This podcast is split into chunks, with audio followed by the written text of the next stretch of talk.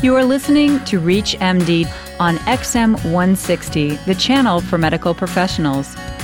We've all heard the astounding numbers that describe the diabetes epidemic in the U.S., and numbers are expected to climb as the 57 million Americans with prediabetes begin developing type 2 diabetes. But the problem is not limited to the U.S. The diabetes pandemic must be addressed around the globe with consideration for varying cultural and economic factors. How will countries around the world respond? And how can intervention programs that have proven successful be shared effectively across nations? Welcome to the Clinicians Roundtable. I'm Dr. Cathleen Margolin, and joining me from Washington, D.C. is Dr. Kenneth Moritsugu, former Deputy Surgeon General and current chairman of the Johnson & Johnson Diabetes Institute. Welcome, Dr. Moritsugu. Thank you very much, Dr. Margolin. Doctor, can you review some of the numbers that make establishing an organized approach for facing the diabetes epidemic so important for many nations? Well, let me begin first by looking at what we are facing here in the United States alone. Recent data from the Centers for Disease Control and Prevention indicate that there are as many as 23 million people in the United States who have diabetes. Add to that another 57 million who are estimated to have prediabetes, meaning that without any kind of intervention, they will progress to having diabetes. The two of those numbers together add up to 80 million, and the impact is on the denominator of 300 million people in the United States. That means that more than one in four Americans either has or will have diabetes. Think of that.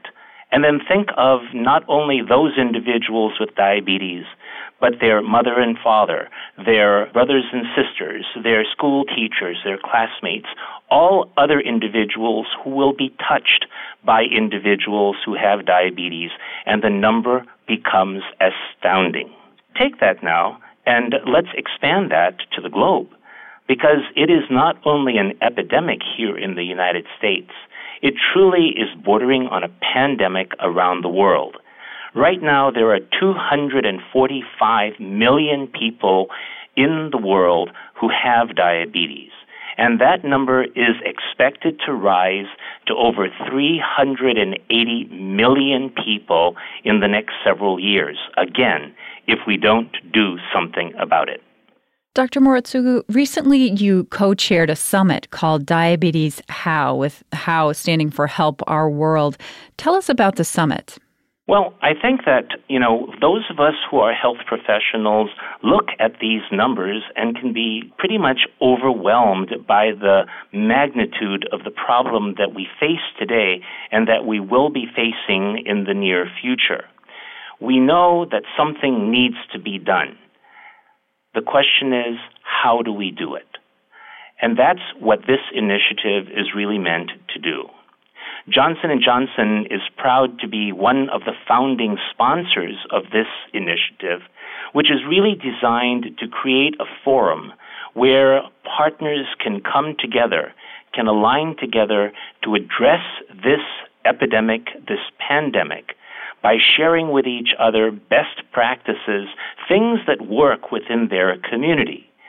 The key to this all, however, is that while diabetes is a global problem, its solutions have got to be local in nature, which is the reason why Diabetes How is really meant to be a forum to share best practices that then can be evaluated at the local levels to see whether or not it would work within that community or another.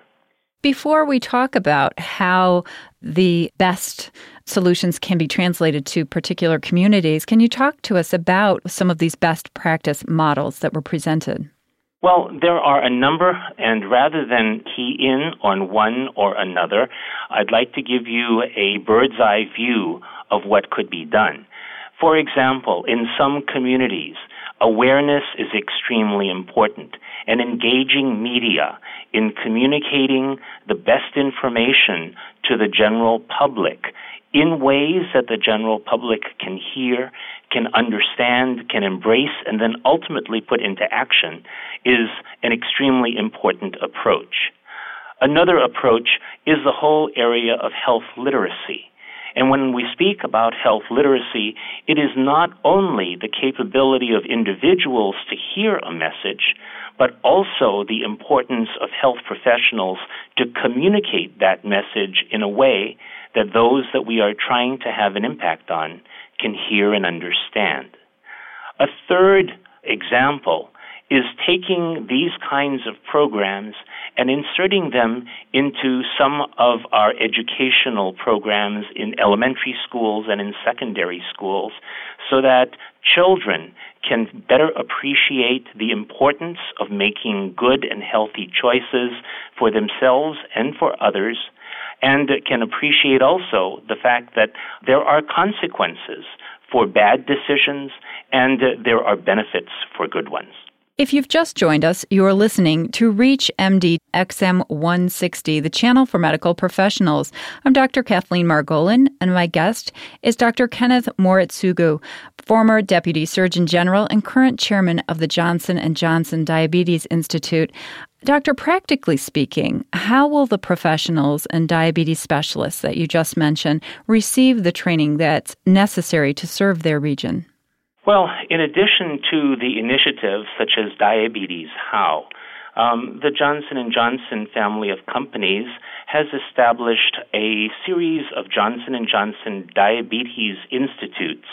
And in the last year, we have opened four institutes on a global basis one in Tokyo, one in Beijing, one in Silicon Valley, and one in Paris. These four will represent the initial attempts to facilitate and accelerate the best information, the best science and technology from research into the community. On the average, it takes anywhere up to 16 years for this information to actually get out into the community. And the more that we can accelerate movement into the community, the more people we will be able to help, the more individuals, health professionals will be able to care for.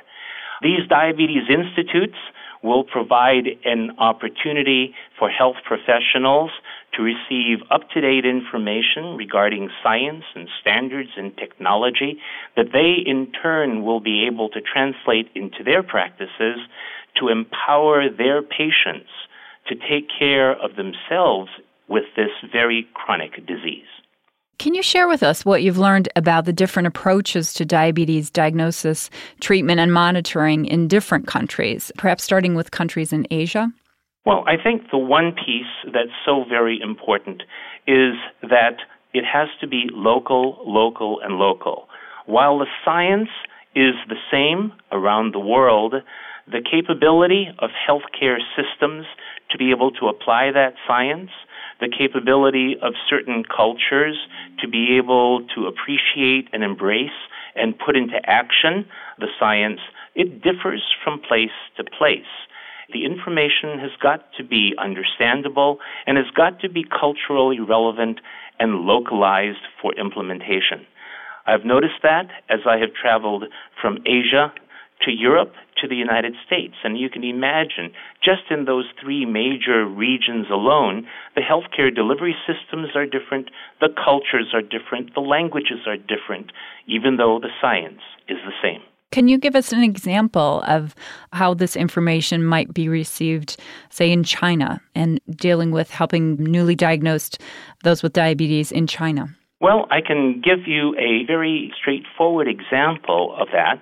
When we think of healthcare in the United States, a lot of our healthcare is provided by primary care providers on an ambulatory basis and not in hospitals.